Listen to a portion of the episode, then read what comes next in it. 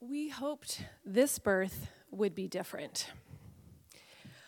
Our first birth was um, our baby came 10 days late after 18 hours of labor, three hours of pushing, the epidural that hadn't been planned for that led to catheterization, a UTI, antibiotics, yeast.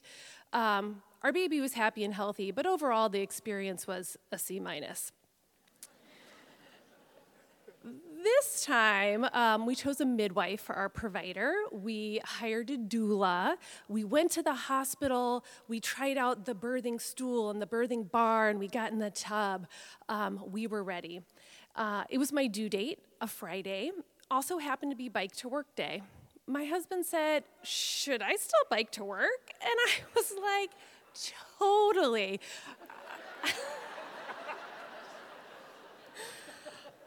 Our babies don't come quickly, they definitely don't come on time. So he bikes to work and I drive. I am very lucky to get my health care where I work. So it gets to be about 10 in the morning and I pop downstairs to see my midwife. She says, Sarah, you are three centimeters. You're going to have the baby this weekend. Awesome. I go back to work. Um, it's someone's birthday. We have cake. It's a beautiful sunny day. We sit outside in front of the hospital in the grass and have a meeting. I come back in the building and see someone who's having a party that night, and I say, Can't come, having a baby. Things keep progressing, and at about one o'clock, I pop downstairs to see my midwife again. And she says, You're five centimeters. Go ahead, go home, get your labor bag, come back. We'll see where things are at. So I go back to my desk and I send an email Hey guys, in labor, gotta go. and at this point, everyone walks up and starts telling me their birth stories. and luckily, after a little bit, a provider standing in front of me was like, You gotta go. And so I clock out at about two o'clock and call my husband and he says, Do you want to pick me up? And I say, No, no, no, we got plenty of time. You bike home. And it's about here that time starts shifting. There's moments of kind of unreality or just not being really clear what's happening in my body and, and what that means. So on my drive home, I call my stepdad because my mom's on a flight up. And in hindsight, I realized I was not able to talk through the contractions. That was a sign. I get home and things are moving, things are happening, and I'm holding on to the banister thinking, oh my God, how am I gonna do this for so many more hours and not get an epidural? And again, in hindsight, um, I was probably transitioning. So my cervix going from you know eight centimeters to about ten centimeters. Um, so picture like red delicious apple to like a bagel.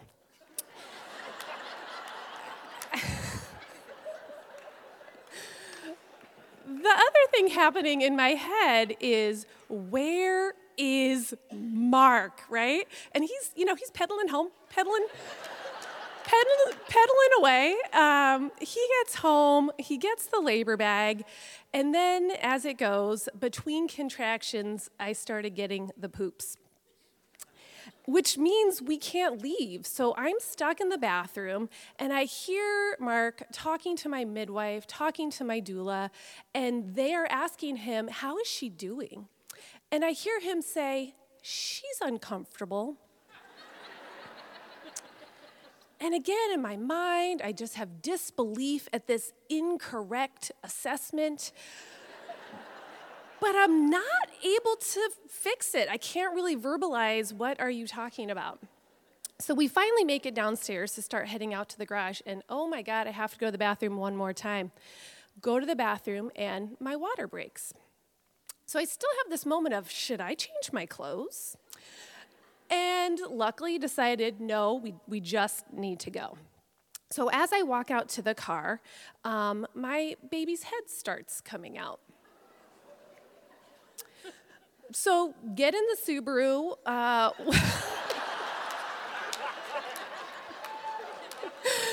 one arm's on the door, one arm's on the console, and I'm perching, um, hovering to uh, on the drive to the hospital. Now, my husband uh, is quite the rule follower, follower usually.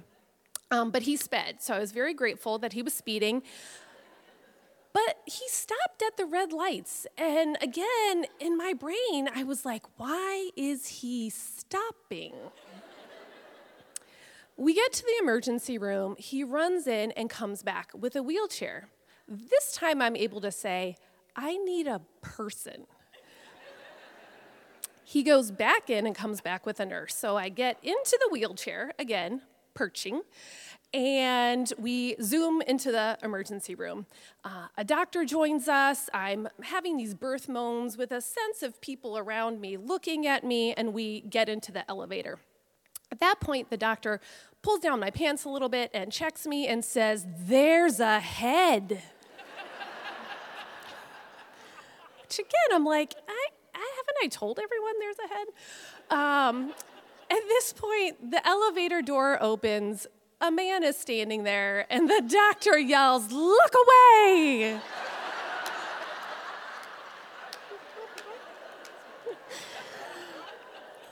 and the doctor and nurse start running with me down the hall, you know, perched in the wheelchair. And at the end of the hall is the head of inpatient pediatrics who just slowly tilts his head confused at what is happening.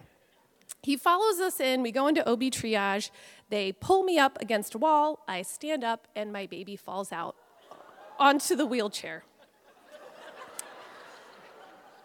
I have relief. I have let go. Someone scoops up my baby. I am finally able to sit. It was wonderful.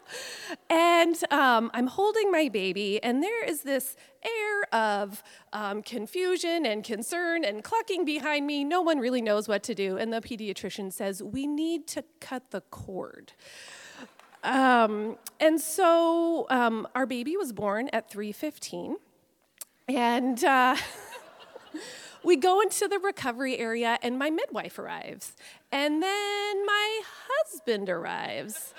So when we arrived, he'd originally been in 10 minute parking, and he was like, Well, that's not right. So he was moving the car. and, uh, and getting our labor bag, you know, the lavender oil, the Jolly Ranchers, all those things that we didn't need. And then our doula arrives as well. Um, so happy, healthy baby.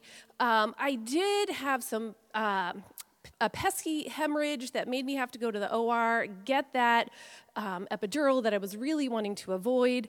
Um, but in the end, all the preparation we did perhaps did not directly impact the outcome, but overall, I would still give it a solid B plus. Thank you.